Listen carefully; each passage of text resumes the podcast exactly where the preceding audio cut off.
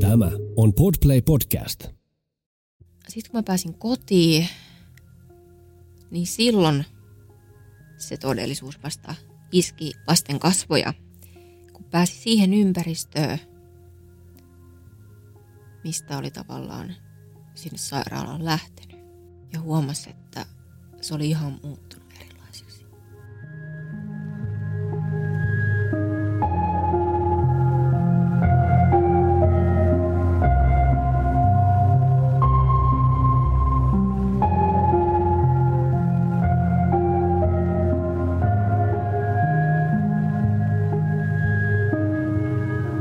Kuuntelet Siitä on vaikea puhua podcastia. Jokaisessa jaksossa tulet kuulemaan anonyyminä esiintyvän ihmisen vastauksen kysymykseen. Mikä on vaikeinta, mitä olet koskaan kokenut? Nämä tarinat kerrotaan ilman sensuuria tai filttereitä. Yksityiskohdat voivat pysäyttää ja pyydänkin siksi huomioimaan sisältövaroitukset, jotka löydät jakson kuvauksesta –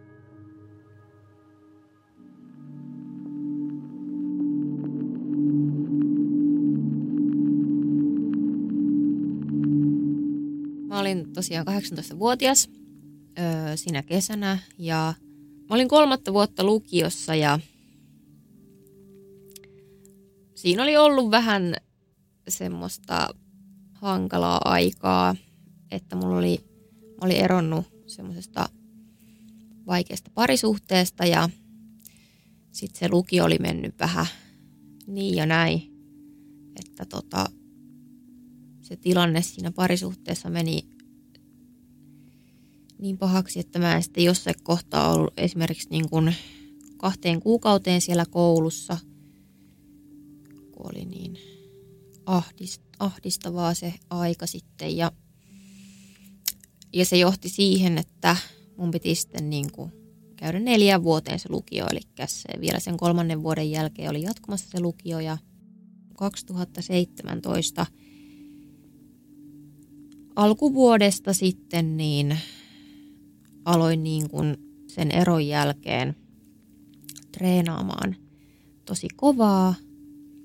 Tai on pienestä asti liikkunut paljon, erinäisissä harrastuksissa käynyt ja esimerkiksi uinut kilpaa ja pelannut jalkapalloa. Ja tota, sitten siihen tuli siihen mun treenaamiseen ja liikkumiseen siinä sen suhteen aikana taukoa, että mä tota, se kesti jonkun semmoisen päälle vuoden ja mä en sinä aikana urheilu oikeastaan ollenkaan, enkä mä oikeastaan syönytkään, että oli niin ahdistavaa se aika siinä. Mutta silloin 2017 sitten alkuvuodesta aloin treenaamaan ja syömään kanssa niin kuin että keskityin niihin tosi paljon ja treenasin semmoisen 5-6 kertaa viikossa ja välillä kaksi kertaa päivässäkin. Kävin salilla ja pyöräilin ja juoksin ja, ja tota, no kyllähän siinä sitten myös meni sillä tavalla kovaa, että käytin aika paljon alkoholia, viikonloppuisin kävin juhlimassa ja tota, oikeastaan treenasin ja sitten juhlin. Olin kaverien kanssa ja semmoista nuoren naisen elämää. Kun mä urheilin tosi paljon, niin se niin kuin sen ahdistavan elämän ajanjakson jälkeen, niin se niin kuin se niin kuin tosi hyvin rytmitti niitä päiviä ja se oli tosi iso henkireikä aina lähteä sinne treenaamaan. Musta tuntuu myös, että siinä saattoi olla jotain semmoista, että kun se suhde, mistä mä erosin, oli monella tapaa väkivaltainen henkisesti ja fyysisesti, niin tota, mä tunsin olevani tosi heikko sekä henkisesti että fyysisesti. Ehkä siinä se tuli jotenkin alitajuisesti sitten, että nyt tällä tavalla mä nyt kasvatan tähän tämän kuoren, että mä näytän vahvalta ja että musta niin kuin tuntuisi vahva, vahvemmalta, että kun oli niin haavoittunut siinä suhteen aikana. Siinä tuli juhannus ja sitten alkoi siinä yhden jätkän kanssa semmoinen juttu ja siinä sitten meni vähän vajaa kuukausi ja sitten tota, menin ekaa kertaa tapaamaan sen porukoita, sen perhettä semmoiselle kesämökille, vuokramökille, näin mä, näin mä sen ymmärsin, ja Lappajärvelle. Ja tota, siinä yö, yksi yö oltiin ja sitten seuraavana päivänä siinä jotain touhuttiin pihalla. Ja sitten tämä poikaystävä siinä niin kuin ihan yhtäkkiä nakkas kengät sivuun ja päätti lähteä vaan sinne laiturille juos, juosten ja tota, hyppäsi sinne ja mä en sitten nähnyt, että millä tavalla se sinne hyppäsi ja mä jotenkin jostain syystä oletin, että se hyppäsi päädellä sinne. Mulla sitten, en mä niin kuin miettinyt sen kummemmin. Mä tein sama homma, vaatteet päällä, kengät sivuun, juoksin täysiä sinne laiturille ja hyppäsin päädellä suoraan sinne pohjaan. Ja mä luulen, että se tuli niin kuin automaationa se päädellä hyppy senkin takia, että mä oon kilpaa uinut ja paljon hyppinyt veteen päädellä, niin tota, en jotenkin ajatellut sen kummemmin sitä. Ja no, siinä kävi sitten sillä tavalla, että kun mun pää iskeytyi sinne järven pohjaa, niin mulla lähti liike ja tunto oikeastaan niin kuin kaikista raajoista, että en pystynyt oikeastaan liikuttamaan käsiä ja jalat nyt meni ihan kokonaan. Enkä pystynyt nostamaan päätä, että mä niin kuin roikuin pää alaspäin tavallaan siellä vedessä ja sitten tosiaan kun se poikaystävä oli hypännyt sinne ensin, niin se oli siellä vedessä valmiina. Sitten jälkeenpäin se on kertonut, että se niin kuin oikeastaan heti tajus sitten, että nyt on joku huonosti, että kun mä en noussutkaan sieltä ylös. Ja tota, mä olin siellä vedessä. Ja mä muistan, kun mä, mä heti tajusin, niin kuin, mitä siinä tapahtui. E, kun ei niin kuin liikkunut mikään raaja. Ja sitten kun siitä on kyllä monta kertaa sanottu, että tuntemattomiin rantoihin niin ei päädellä hypätä sinne veteen. Ja jos ei niin ole tarkistanut tai ei ole varma, millainen se ranta on. Niin jotenkin se heti, heti siinä tajusin sitten, että mitä siinä tapahtui. Ja joku ihmeellinen rauha mulla tuli siinä hetkessä, että ei mennyt taju, en mennyt paniikkiin tuntuu, että saattoi sekin johtua siitä, että kun on niin tuttu elementti se vesi – niin, niin en tosiaan paniikkiin mennyt, mutta mietin vaan siinä, että ei mua niin kuin haittaa, vaikka mä en sieltä enää nousisi. Että mä niin kuin hyväksyin sen, että mä saatan kuolla. Mutta tosiaan sitten mä huomasin, että se mun poikaystävä alkoi kauhoa sitä vettä ja etsii mua sieltä. Ja aika nopeasti se sitten mut sieltä niin kuin löysi ja nosti pintaan ja huusi rannalta apua. Ja sitten mut nostettiin siitä laiturin kautta ylös ja kannettiin sinne nurmikolle. Siinä mulla oli ensimmäinen ajatus se, sanoin ihan ääneenkin, että nyt mun elämä on pilalla ja että mulla ei ole enää mitään, että nyt, nyt meni elämä pilalle. Mutta so, shokissahan mä siinä olin ja ei mitään hajua oikeastaan, että kauanko siinä olin, mutta ehkä jonkun tunnin. Ja tota, siinä niin kuin kokeiltiin, että joo, en tuntenut jalkoja, en pystynyt liikuttaa käsiäkään kunnolla, että nekin oli vähän semmoiset holtittomat ja mulla oli selkä hirveän kipeä. Mä jotenkin, mä, mä jotenkin luulin, että mun selkää oli tullut jotain. Mä en yhtään niin kuin tajunnut, että se oli niskassa se, mistä oli mennyt rikki tai murtunut. Mä muistan sen siis tosi tarkasti sen koko tapahtuman. Että mä olin siinä jotenkin tosi läsnä koko ajan siinä tapahtumassa, että mä oon hetkissä tosi läsnä ja niin kuin tarkkailen, mitä ympärillä tapahtuu ja mitä mussa tapahtuu, mitä reaktioita musta tapahtuu ja mitä mä ajattelen niistä. Sitten se ambulanssi tuli ja pääsin sinne, niin sitten siellä ambulanssissa mä niin kuin mietin vaan, että nyt mä en vaan voi niin kuin tehdä mitään muuta kuin katsoa hetki kerrallaan, että mitä tässä tapahtuu. Että mun on aivan turha niin kuin tässä sen enempää murehtia tai miettiä, koska mä en pysty, mä en pysty liikkumaan, mä en pysty tekemään yhtään mitään. Pitää vaan luottaa, että nämä nyt hoitaa tämä asia jotenkin, että mun on pakko antaa itteni vaan nyt näiden toisten ihmisten käsiin. Luopua siitä kontrollista, mistä mä yleensä aika kovaa yritän pitää kiinni, mutta siinä kohtaa piti sitten luopua siitä.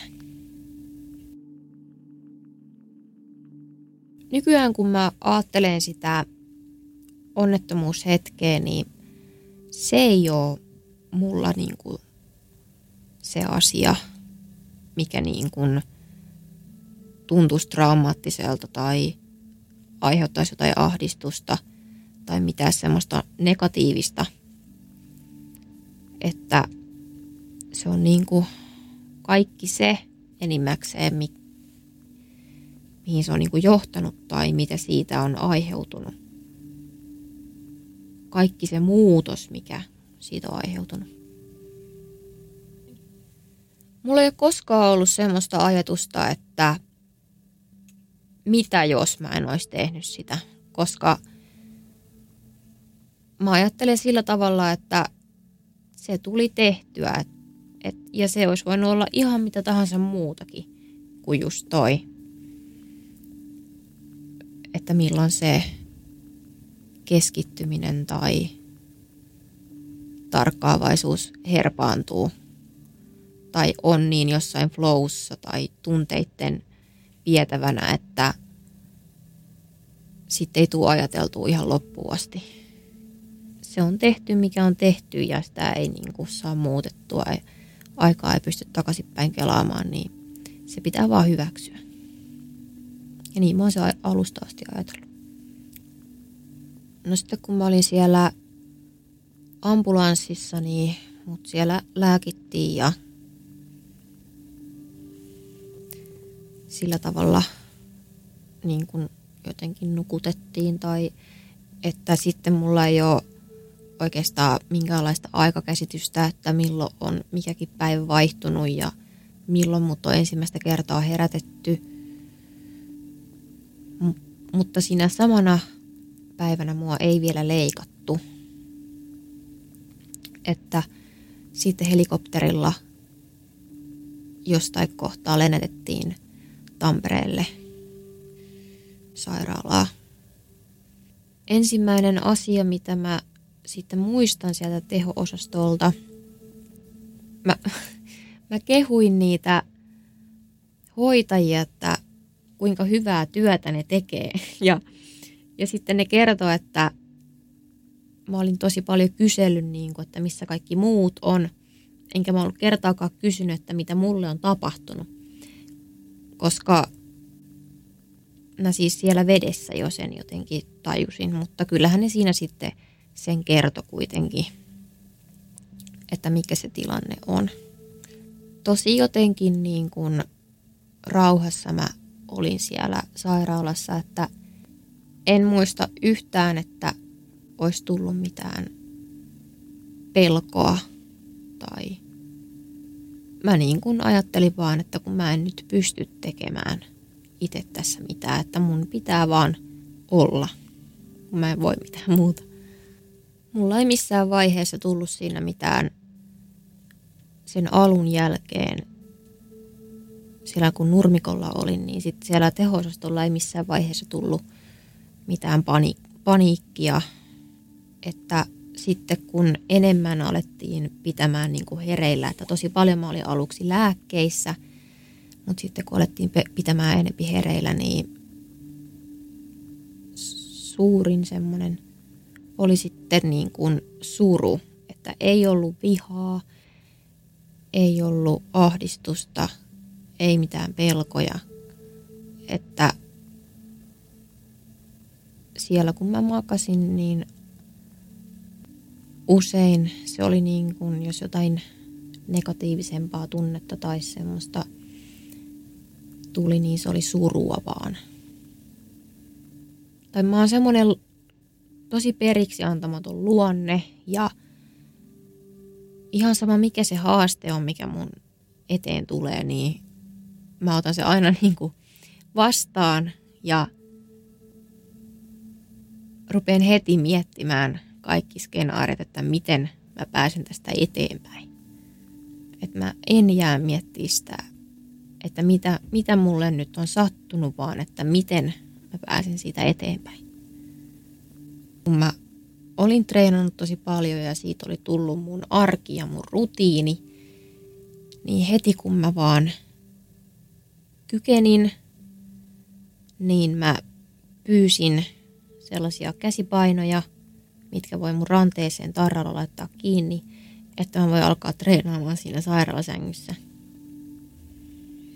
Mutta siis ihan alkuun, kun mä sieltä heräilin, niin mun tilannehan oli se, että mulla ei jalat liikkunut, mulla oli keskivartalo halvaantunut, rinnasta alaspäin oli kaikki halvaantunut ja käsivarretkaan ei siinä kohtaa kunnolla liikkunut. En esimerkiksi saanut nostettua käsiä pään yläpuolelle kunnolla. Ja sormet ei liikkunut yhtään. En edes mitään hammasharjaa pystynyt yhdessä kädessä pitää, että jos jotakin halusi pitää käsissä, niin kaksin käsin. Mutta aluksi ei pystynyt oikeastaan laittaa käsiä edes kunnolla yhteen, että oli kaikki voimat mennyt ja kun ei ne kädet liikkunutkaan siinä kohtaa vielä kunnolla. Että tosi hatara on myös niin kuin se käsitys siitä ajan kulumisesta, että en yhtään osaa sanoa, että kauanko meni, että pystyin jotakin tekemään. Mutta kyllä ne käsivarret alkoi siinä teho-osastoaikana sitten sen verran palautuu, että pystyi niin kuin jo jossain kohtaa nostaa kädet pää yläpuolelle ja alkaa justiin niitä niin kuin, niillä tarra käsipainoilla treenaamaan. Ja, tai sen neljä viikkoa mä olin hengityskoneessa ja sitten yhteensä mä olin viisi viikkoa siellä te- teho-osastolla. Mutta tota, alkuun meni semmoinen putki tuosta suun kautta. Mun muistaakseni se hengityslaite, se sitten vaihdettiin, että tehtiin semmoinen tuosta kurkusta – kurkusta reikä ja siitä se hengityskone. Ja en pystynyt siis syömään enkä nielemään siinä aluksi. Mutta mä sitten senkin sanoin, että haluan alkaa nyt opetella taas syömään, että ne olisi varmaan pitänyt sitä nenämahaletkua kauemmin, mutta mä halusin sen pois. Ja siis kun sitten laitettiin se toinen hengityskone tuossa kurkusta, niin se paino äänihuulia siis sen verran, että en pystynyt puhumaan. Mutta jotenkin mä pystyin kuiskaamaan. Ja siitäkin sanottiin, että tonne ei pitäisi olla mahdollista, mutta jotenkin mä sitten pystyin sillä tavalla kuiskimaan ja kommunikoimaan. Tasasin väliajoin muutama, varmaan joka viikko tai en muista kuinka usein niin kävi sitten jotkut lääkärit kiertämässä ja kerto aina niin kuin, että missä mennään ja tällä tavalla. Ja sain sen diagnoosin sitten niin, että tosiaan nelirajahalvaus ja tuolta niska, niskasta murtu nikama, kuudes nikama ja kyllä niitä säröjä tuli sitten joihinkin muihinkin nikamiin. Ja, mutta vammataso on, on se C6. Että aika yleinen käsitys vaikuttaa olevan se, että kun puhutaan nel, nelirajahalvauksesta, että se tarkoittaa sitä, että mikään raaja ei liiku ollenkaan, mutta se ei tarko- tarkoita sitä, vaan oli se kaularangan mikä nikama tahansa, mihin se vammataso on, niin sitä puhutaan eli rajahalvauksena. Mähän sanoin siinä tota, heti teho-osastolla alussa sille mun poikaystävälle, kun mehän ei oltu tosiaan keritty kauaa tapailla, niin tota, mä sanoin heti, että, että mun kanssa ei niin kuin ole pakko siihen jäädä, että ei tarvi niin kuin ajatella, että pitäisi tai että mä ymmärrän kyllä sen. Että tosi niin kuin semmoinen vaikea tilanne ja kun tosiaan oltiin vasta muutenkin semmoisessa NS-tutustumisvaiheessa, niin sitten heti kun kävi tolleen siinä alussa, niin kyllähän siitä niin kuin aika vaikea on mitään parisuhdetta alkaa rakentamaan. Mutta hänkin oli siinä sitten sillä tavalla, että, että katsotaan nyt ihan niin kuin rauhassa ja että ei hän ole menossa mihinkään. Kävi tosi paljon siellä sairaalassa silloin. Se oli tosi tärkeetä. Ja se mua ehkä harmitti tosi paljon siinä kyllä, että tai siis tässäkin mä jotenkin ajattelen vaan niin kuin muita ennen itteeni, että jotenkin harmitti, että se joutui en olisi halunnut, että mun takia aiheutuu mitään hang, jotenkin ahdistusta ja hankaluutta kellekään. Ja eihän se niin varmasti niin ajatellut, mutta mulla on niin joku oma tommonen ajatus.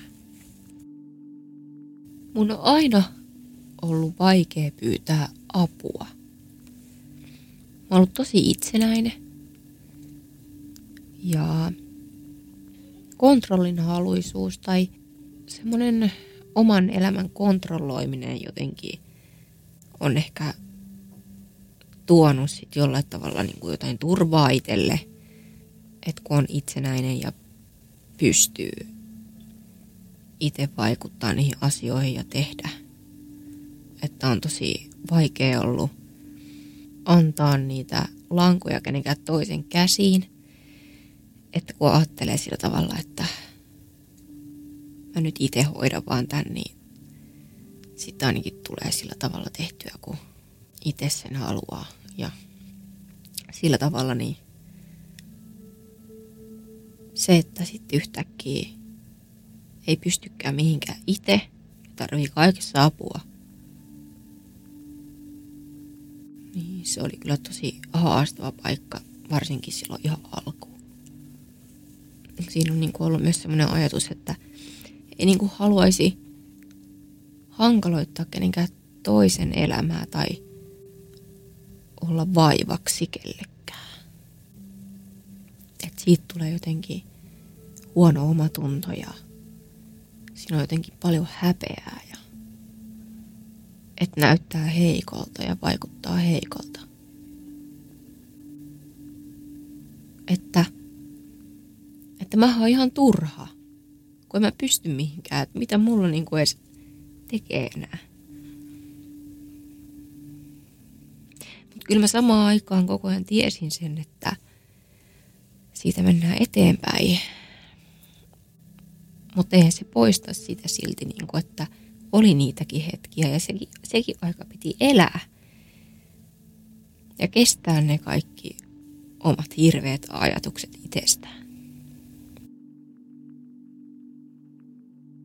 Mun perhe ja läheiset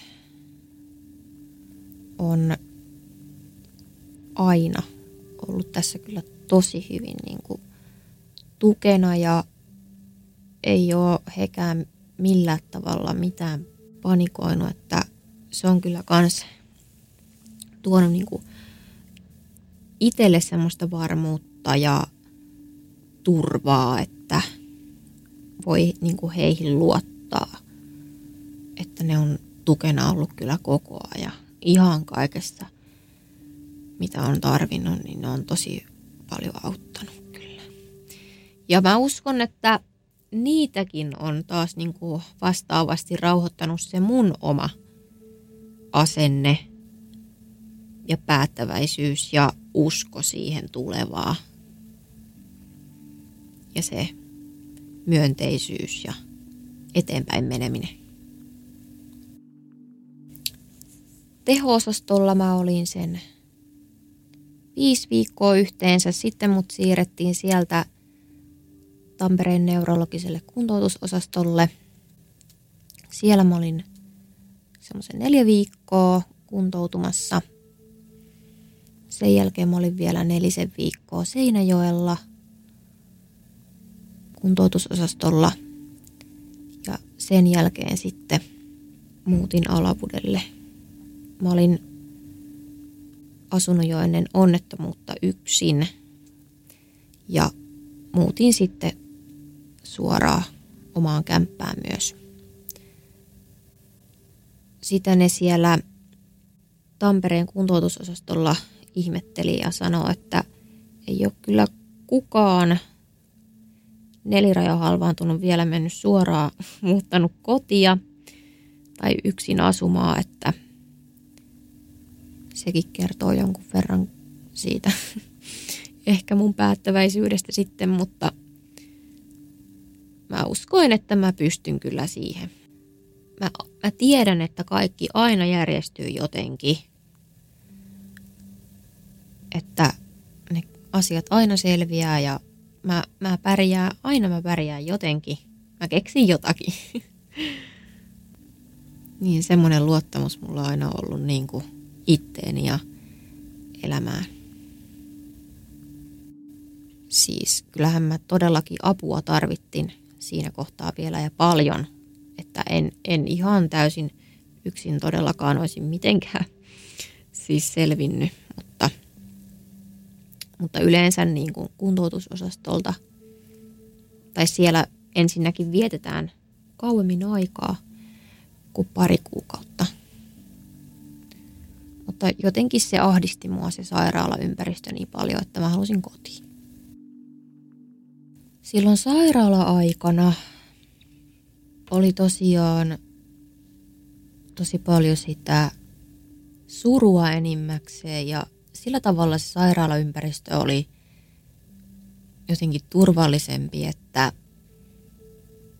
siellä ainakin oli koko ajan niin kuin se ammattiapu lähellä – ja tota, ja oli jotenkin suojassa siltä todellisuudelta. Koska sitten kun mä pääsin kotiin, niin silloin se todellisuus vasta iski vasten kasvoja, kun pääsi siihen ympäristöön, mistä oli tavallaan sinne sairaalaan lähtenyt ja huomasi, että se oli ihan muuttunut erilaiseksi. Oli ennen ollut tosi aktiivinen ja itsenäinen ja meni ja teki vaan, mitä ikinä halus. Niin sit yhtäkkiä, kun sinne palaski sillä tavalla, että suurimman osa ajasta oli vaan siellä asunnossa yksi niin silloin alkoi tulla niitä ahdistavia ajatuksia ja ahdistavia tuntemuksia ja surua edelleen myöskin. Kyllä se alkoi sitten myös muuttua vähän jonkunlaiseksi vihaksi myös mun sisällä, se suru. Mutta siellä, suru siellä taustalla oli kuitenkin paha. Ja mulla oli ihan hirveästi niin kuin kipuja ja jossain kohtaa niitä oli se jotenkin äity se tilanne niin pahaksi, että mä jouduin sairaalaankin, kun mä heräsin yksi aamu niin, että mä en pystynyt liikahtamaankaan, koska mun selkä oli niin kipeä. Ja tota ambulanssilla vietiin sitten sairaalaan ja mä olin siellä jonkun ehkä pari viikkoa. Ja tosi vahvoi, vahvoilla kipulääkkeillä sitten ja Ja ne ei kyllä auttanut yhtään siihen mielenterveyteen ainakaan ne lääkkeet. Että tota mä, musta tuntuu, että mä olin semmoisessa kierteessä, että ne lääkkeet vaan väsytti ja teki niin kuin sen olo muutenkin tosi huonoksi. Ja se lisäsi niin kuin ahdistusta. Ja sitten kun mulla oli sitä ahdistusta, niin se vaan pahensi niitä kipuja. Ja tuntuu, että ei ne lääkkeet edes auta niihin kipuihin ja ne vaan aiheuttaa ahdistusta lisää. Ennen onnettomuutta, kun mä olin 18-vuotias, niin mun kehon kuva perustui niin kuin tosi paljon – siihen, miltä se näyttää ja miltä mä näytän. Se oli niin kuin tosi tärkeää, että mä oon treenattu ja jotenkin se mun koko identiteetti, mä rakensin sen sen ulkonäön ympärille ja sen itsetunnon. Ja oikeastaan jossain kohtaa mun pahin pelko oli lihominen. Ja musta oikeastaan välillä tuntuu, että mun on pakko treenata, koska mä pelkäsin sitä lihomista niin paljon. Ja että vaan treenattuna ja timminä mä niin kuin kelpaan muille – Mä aina kuulin mun ympäriltä eri ihmisiltä sitä, kuinka arvosteltiin toisten kehoa. Ja jos joku oli vaikka sit lihonut, niin siitä mainittiin. Ja musta tuntuu, että esimerkiksi se just on sit luonut sitä mulle, että jos mä lihon, niin sit sitä epäilystä siis, että kelpaanko mä. Tai, tai sitten ne huomaa, että mä oon lihonut ja jotenkin siitä on vaan tullut niin negatiivinen kuva. Aina. Sitten kun mä halvaannuin, niin siinä alkuun oli kyllä kans yksi pahimmista asioista se, että se treenaaminen ei ollut enää ollenkaan sama asia. Mulla ei sormet toiminut, en mä pystynyt tarttumaan mihinkään. Kaikki piti tehdä tosi eri tavalla. Ja se ei ollut yhtä monipuolista se liikkuminen silloin.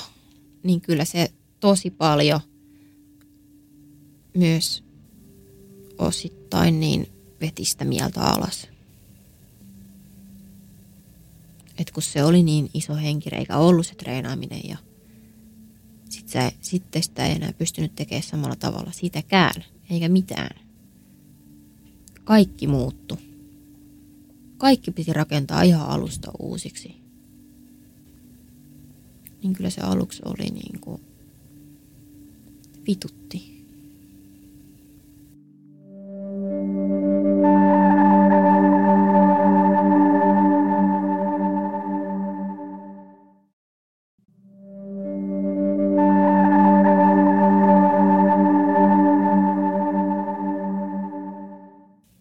tarjottiin kyllä heti semmoista henkistä apua, keskusteluapua siellä sairaalassakin, mutta silloin musta tuntui siltä, että mä en sitä tarvi.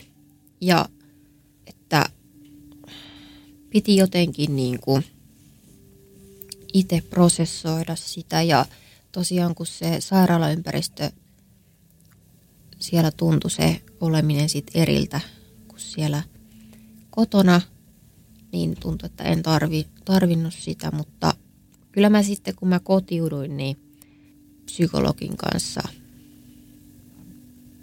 juttelin öö, noin ehkä kerran kuukaudessa. Siis kun mä palasin sieltä sairaalasta kotiin ja piti aloittaa se ihan uudenlainen arki ja elämä, niin mä häpesi itteeni tosi paljon. Sitä, että mua piti auttaa kaikessa – kun mä menin jonnekin, niin siellä piti aina auttaa. Mä en päässyt mihinkään yksin. Ja musta tuntuu, että mua ei katsottu enää samalla tavalla. Että kukaan ei niinku nähnyt mua enää samanlaisena. Että mä en niinku ollut ollenkaan sama ihminen. Enkä mä kyllä yhtään tiennyt edes kuka mä oon. Että tota, mä olin tosi hukassa. Ja musta siis tuntuu, että mä en tunne enää itteeni. Ja mä oon siitä myös kirjoittanut, mulla on päiväkirjassa jotain, jotain tunteita ja ajatuksia, mitä mä oon kirjoittanut sinä aikana ylös, niin siellä on sellaisia, että en niin kuin tunne enää itteeni ollenkaan ja kun mä menen jonnekin, niin tuntuu, että ihmiset ei niinku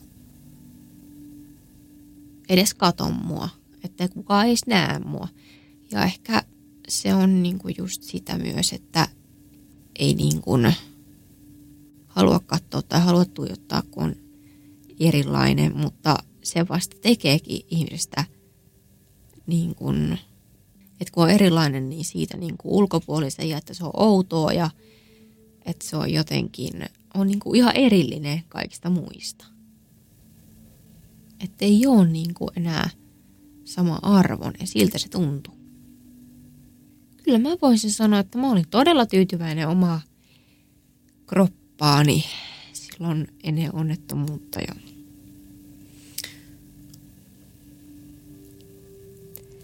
Sitten kun se muuttui niin paljon, niin oli tosi vaikeaa ylipäätään mennä mihinkään, kun häpesi itteensä niin paljon. Ja sitä kaikkea, niin kuin miltä näytti.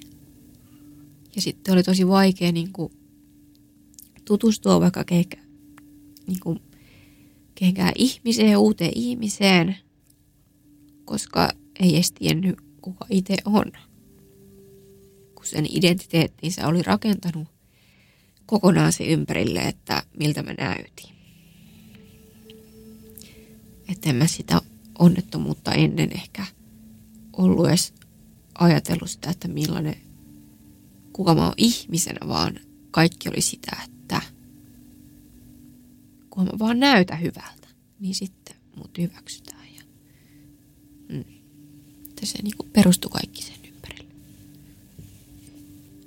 Kyllähän siinä oli jotenkin tosi yksin. Ja kyllä mulle ehdotettiin semmoisia vertaistukihenkilöitä ja semmoisia, mutta ei se oikein edennyt koska se asia, koska mä en jotenkin halunnut semmoisia vähän niin kuin teennäisiä ihmisiä, tai siis ei teennäisiä, mutta semmoisia väkisin, väkisin puristettuja ihmisiä mun ympärille – kelle mä puhuisin vaan sen takia, että mulla on tällainen tilanne. Että tota, et kyllä mä olin niinku tosi yksin. Mulla on aina ollut ihania ystäviä, kelle mä oon voinut puhua ihan mistä vaan ja perheelle myös. Mutta eihän tällaista pysty niinku mitenkään ymmärtämään, jos ei ole itse kokenut. Ei, niin kuin en mäkään pysty monia semmoisia asioita mitenkään ymmärtää, mitä mä en ole itse kokenut, että mitä kaikkea, miltä se tuntuu, joku semmoinen muu asia. Niin, niin kyllä siinä takaraivossa aina ollut sitten se, että vaikka on pystynyt puhumaan ja mä oon tosi avoin ihminen, niin se, että ei ne silti tiedä, mitä mä tarkoitan. Täällä yhteiskunnassahan ei ole vieläkään tässä kohtaa ajateltu tarpeeksi niin kuin pyörätuolilla liikkuvia ihmisiä, koska en mä pysty ainakaan yksin lähteä vieläkään mihinkään, vaikka mun toimintakyky on parantunut tosi paljon, niin tuolla ympäristössä on niin paljon esteitä, että ei siitä tulisi vaan yhtään mitään. Vaikka tuolla kaduilla nyt onkin laitettu semmoisia vaikka suojateille, kun lähdetään ylittämään, niin siinä on semmoisia vähän niin kuin rampin tyylisiä, mutta ei ne ole sellaisia, että siitä mitenkään olisi mahdollista silti päästä. Että tosi jyrkkiä ne on ja, ja to, tosi usein esimerkiksi yleisten paikkojen vessat ei ole loppuun asti mietittyjä, että esimerkiksi ovi saattaa olla semmoinen, mitä mä en saisi auki, tai muutenkin ovet usein on sellaisia, mitä ei välttämättä saisi itse auki, jos yksin liikkuisi. Että semmoinen täysin itsenäinen elämä on tosi hankalaa. Se lääkitysasia, niin se oli niin kuin tosi semmoinen uusi juttu mulle, koska mulla ei ollut koskaan mennyt mitään lääkitystä. Ja tota, silloin teho-osastolla mä muistankin, kun mä jouduin aina niitä lääkkeitä. Ne tuoti mun nenä eteen ja sanottiin, että otan nämä. Ja tota, sitten mä jossain kohtaa kysyin niin, että, että mitä nämä kaikki niin kuin on ja miksi mä näitä otan. Ja sitten siinä sanottiin esimerkiksi, että se yksi lääke oli masennuslääke ja mä sitä erityisesti kyseenalaistin sillä tavalla, että minkä takia se on mulle määrätty, että kun musta ei tunnu, että mä tarvisin sitä. Niin sitten se vastaus oli, että, että tämmöisessä tilanteessa se automaattisesti määrätään. Ja sanottiin, että otan nyt vaan. Ja en mä niin kuin siinä kohtaa sitten sen kummemmin kyseenalaistanut siinä tilanteessa. Ei tullut mieleen. Mutta tota, sitten siellä kotona aloin niin kuin sitä miettimään, että kuinka paljon ne lääkkeet vaikuttaa siihen mun mielenterveyteen, siihen mun ahdistukseen ja kaikkea. Ja kun sitten tuntui myös, että en mä saa niistä semmoista vastetta tai niin kuin, musta ne tuntui jotenkin turhilta, että mieluummin mä antaisin tilaa mun keholle ihan itse palautua ja korjata itteensä, enkä sotkisi sitä millään lääkkeillä. Niin sitten seuraavalla lääkärikäynnillä niin mä kysyin ohjeet, että miten nämä lääkkeet lopetetaan ja niiden ohjeiden mukaan sitten aloin niitä vähentämään. Ja lopetin kaikki lääkkeet. Ja sen jälkeen kun mä olin lopettanut, mä huomasin, että en mä tarvi niitä. Se on kyllä jännä homma, että se on aina ensimmäisenä lääkkeet se, millä niin kuin ihmisiä hoidetaan. Ja niitä lääkkeitä myönnetään niin helposti, että kun mä siis sinne lääkäriin menin, niin mä olisin saanut sieltä ihan mitä vaan mä olisin halunnut. Ja mulla meni todella, todella vahvoja kipulääkkeitä ja kaikenlaisia lääkkeitä, su- suuria määriä. Tuli jopa semmoinen olo, että saako ne lääkärit siitä jotakin lisätienestiä, että ne määrää niitä, koska niin helposti niitä sieltä saa. Ja, tota, ja mun kokemus oli siis se, että ne vaan pahensi sitä tilannetta ja lisäsi ahdistusta, koska sen jälkeen kun mä ne lopetin, niin maailma kirkastui.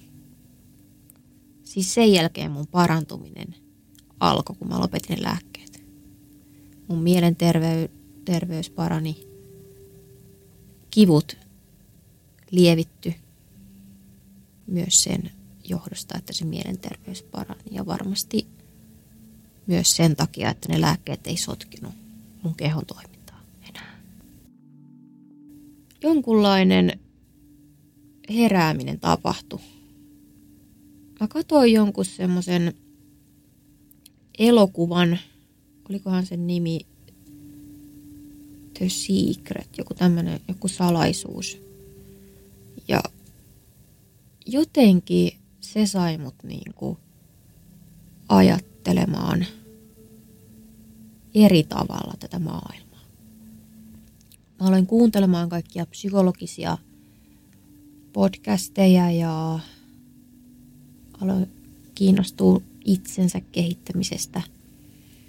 Ja aloin tutkimaan siis maailmaa tosi laajasti ja varsinkin noita mielen sisäisiä asioita. Mä niin ajattelen, että, että nyt mun on pakko löytää jotakin, miten mä pääsen tästä kauheasta olosta eroon, ahdistuksesta ja siitä tunteesta, että haluaisi olla mieluummin kuollut, kun ei vain jaksa. Ja vaikka mä ajattelin siis sillä tavalla välillä oikeasti, niin mä tiesin silti koko ajan, että, että jossain kohtaa mä löydän jotakin, mikä auttaa ja että se pitää vaan, että se on vaan se hetki, että on tulossa jotain parempaa Sen mun poikaystävän kanssa me sitten niin kuin oltiin yhdessä semmoinen joku kolme ja puoli vuotta, että kun se alkoi oikeastaan vasta just silloin, kun tämä onnettomuus tapahtui, niin siitä joku semmoinen kolme ja puoli vuotta ja sitten erottiin, niin tota, se meni jotenkin semmoiseen pisteeseen, että se oli enemmänkin kaveruutta vaan, kun tuntui miltä seurustelulta, että osa syy oli varmasti just se, että tosi vaikea semmoista tilanteesta lähteä rakentamaan mitään parisuhdetta, kun siinä oli vähän muutakin mietittävää sitten. Ja tota, ja se tuntui silloin se ero tosi helpottavalta, että pystyi niinku sit keskittyä ihan vaan itteensä ja siihen omaan parantumiseen. Silloin mä muistan, muistan kun mä sitten tosi paljon niinku kävin läpi semmoisia ajatuksia, että, että kelpaanko mä kellekään tai että miten mä voisin kelpata. Tai että miten joku voisi haluta elää munkaa, kun mä en pysty kaikkiin asioihin samalla tavalla kuin ennen. Sitten myös niin kuin sillä tavalla mä ajattelin, että, että en mä oikeastaan, että onko mä sit vaivaksi. Että siinä oli niinku, tai niinku semmoinen joku pelko. En mä niinku halua tehdä kenenkään elämästä jotenkin vaikeampaa. Mä aloin deittailla ja tavata uusia ihmisiä. Ja se oli helvetin pelottavaa alkuun. Mutta mä oon semmonen, että mä sitten meen vaan vaikka silmät kiinni. Että tota, pelkoja päivää. Ja sit kun mä uskalsin ensimmäisiä kertoja tavata jotain sellaisia uusia ihmisiä, sitten sit se niin rohkeus alkoi siitä löytymään, koska mä huomasin, että, että ei ne ajatellutkaan silleen, kun mä ajattelin. Mä oon tavannut tosi paljon niin kuin, tosi ihania ihmisiä. En ole ottanut tosi hyvin tämä asia. Ja välillä tuntuu jopa, että se on enempi se ongelma mussa itsessä ja mun omissa peloissa ja ajatuksissa kuin niissä toisissa ihmisissä. Että ne mun omat pelot oikeastaan jollain tapaa myös ehkä estää mua pääsemään semmoiseen pisteeseen, että mä alkaisin seurustella. Mä valmiiksi jo pelkään sitä, että sit se, että jos se sitten loppuisi niinku sen takia, että mun tilanne on tämmöinen. Että mä niinku suojelen itteeni siltä pettymykseltä, että sit se ero johtuisi niinku tästä tilanteesta. Koska se on semmoinen asia, mitä, mihin mä en voi vaikuttaa, enkä mä voi muuttaa sitä. Niin sitten tuntuu, että helpompi vaan olla yksin, niin ei niinku tuonakaan sitä pettymystä. Ja sitten jotenkin odottaa sitä, että olisi vielä itsenäisempi ja se tilanne vielä menisi eteenpäin, että jos ne pelot sit siitä jotenkin väistyisi. Mutta siinä on tosi paljon niin itsellä vielä käsittelemistä ton asian kanssa. Ja toinen on sitten se niin kuin äitiysajatus, että mullahan on siis mahdollisuus saada lapsia esimerkiksi ja tämä vamma ei mitenkään siihen vaikuta.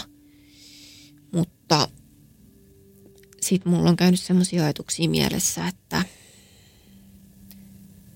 olisinko mä sitten tarpeeksi niille lapsille tai niinku tarpeeksi riittävä tai hyvä äiti.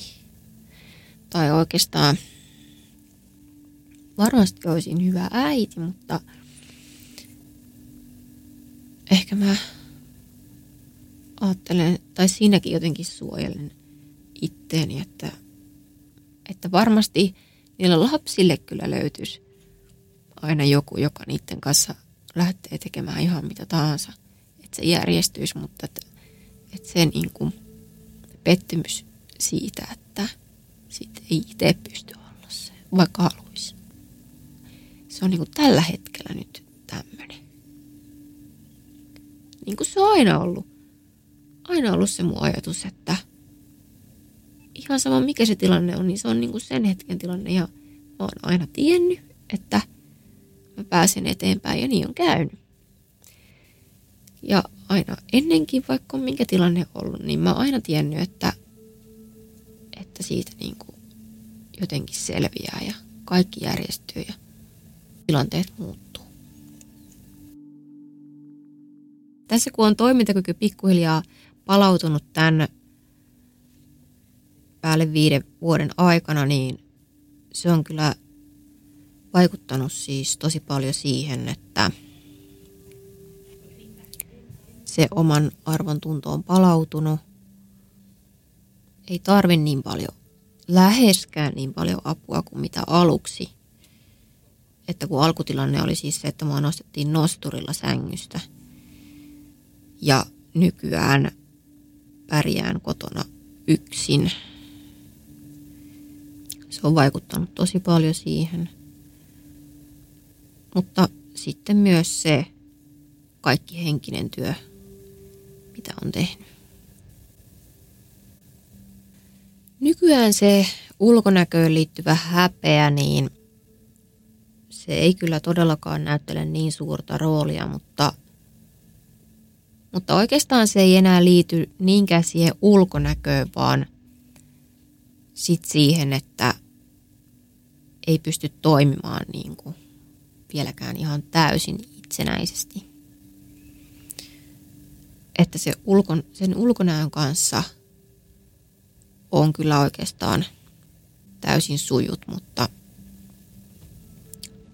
sitten se itsenäisyys. Mutta siis mä oon tosi helpottunut siitä, että mä oon löytänyt tämmöisen rohkeuden ja vahvuuden ja, ja ylpeä itsestäni siitä kaikesta henkisestä työstä, minkä mä oon jaksanut tehdä. Ja että mä oon tehnyt sen oikeastaan omin avuin kokonaan. En mä jää odottelemaan, että joku toiset tuo mulle jotain ratkaisuja asioihin, vaan mä selvitän ne itse. Ja mä etin itse ne vastaukset ja ratkaisut niihin mun ongelmiin. Mä oon tosi iloinen kaikista mun ympärillä olevista ihmisistä, mun perheestä ja ystävistä ja kaikista läheisistä. Mä oon, mä oon niin kiitollinen, niin kun, miten ihania ihmisiä mun ympärillä on. Ja muutenkin mä keskityn tosi paljon siihen, että mistä mä voin olla kiitollinen ja kaikkeen siihen, että mikä mun elämässä on niin kuin hyvin. Nykyään mä tuun kyllä niin kuin ihan mun arjesta sillä tavalla iloiseksi tai niin kuin semmoisista tosi pienistä asioista, vaikka, vaikka siitä, että aurinko paistaa ja on niin kuin, se tuo heti niin kuin paljon paremman fiiliksen ja siitä, että mä voin, kun mä aamulla herään aamupalalle, siis kaikki tommoset ihanat pienet hetket ja asiat, niin niihin pakkokin ollut alkaa kiinnittää huomiota, koska kun ne ei, ei, ei jotenkin, kun ei ole mitään enää, kaikki vietiin, tuntui siltä, niin sitten jostakin oli pakko repiä sitä, että vähän edes tulisi jostain jotain valo. Niin ne oli ne pienet asiat. Ja sitten se on niin kuin jäänyt. Kyllähän mä aina tasasin väliajoin palaan siihen onnettomuushetkeenkin myös ja niihin asioihin, että mitä mä oon niin käynyt läpi ja mitä kaikkea on tapahtunut ja se henkinen työ on semmoista jatkuvaa prosessointia, mutta niitä ei tule siis kauhean usein mietittyä, mutta aina välillä niihin palaa ja niitä palaa niin kuin prosessoimaan. Mutta välillä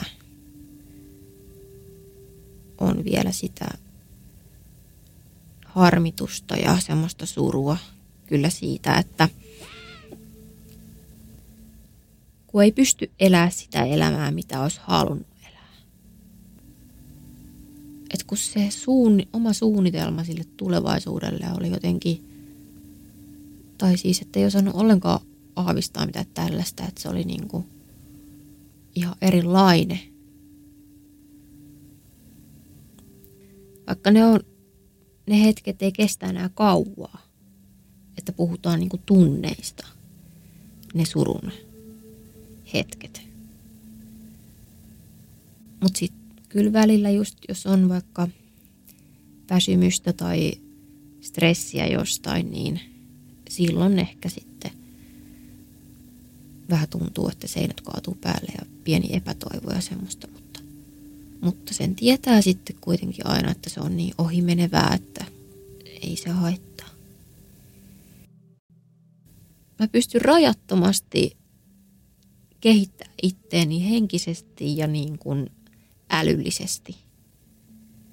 Että sitä kautta mä löysin sen merkityksellisyyden niin kuin. Että mä pystyn vaikka auttamaan muita – tämän mun oman kokemuksen kautta. Ja että kun mä ymmärrän ihmistä ja ihmismieltä, niin se oli se avain ensinnäkin siihen, että mä pystyin parantaa itteni, oman mielenterveyden ja sitten se tulee ihan varmasti olemaan myös asia, minkä avulla mä autan muita ihmisiä. Ja palautteen perusteella, mitä mä oon saanut ihan vaan siitä, että mä elän ja hengitän ja jaan mun ajatuksia, niin se palaute on ollut nyt jo semmoista, että mä, inspiroin ja mä oon vaikuttanut jollakin tavalla positiivisesti toisten ihmisten elämään, niin se on ollut kyllä tosi merkittävää kuulla. Että mä oonkaan turha. Että mun onkin jotain merkitystä. Mähän on kasvanut todella, todella paljon henkisesti ja ihmisenä tässä näiden onnettomuuden jälkeisten vuosien aikana. Ja suurin muutos on kyllä niin kuin ollut se, että mä en enää perusta sitä mun identiteettiä mun ulkonäön.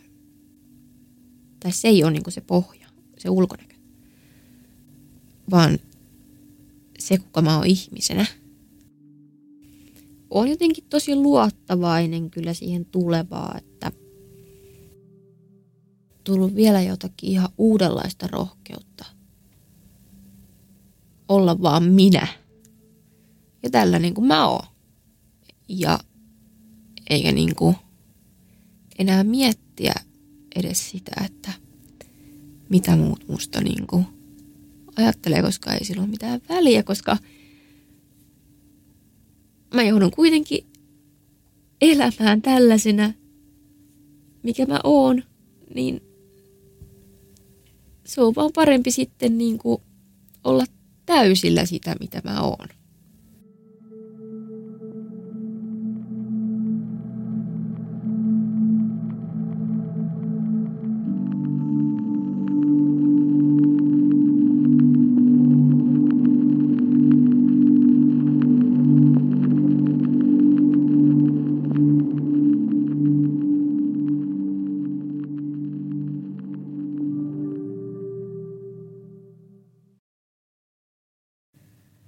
Olet juuri kuunnellut Siitä on vaikea puhua podcastin jakson. Jos päivän aihe kosketti sinua, suosittelen tutustumaan linkkeihin, jotka löydät jakson kuvauksesta. Jos haluaisit osallistua podcastiin ja kertoa oman tarinasi, voit lähettää hakemuksen osoitteeseen siitä on vaikea puhua at gmail.com. Suurin kiitos jaksossa tarinansa jakaneelle haastateltavalle. Siitä on vaikea puhua podcastin löydät myös Instagramista – nimellä Siitä on vaikea puhua. Sieltä löydät muun muassa kuvan esineestä, jonka haastateltava henkilö kertoi muistuttavan häntä jaksossa puhutusta aiheesta. Kiitos kun otit aikaa päivästäsi kuullaksesi yhden ihmisen tarinan. Ensi kertaan.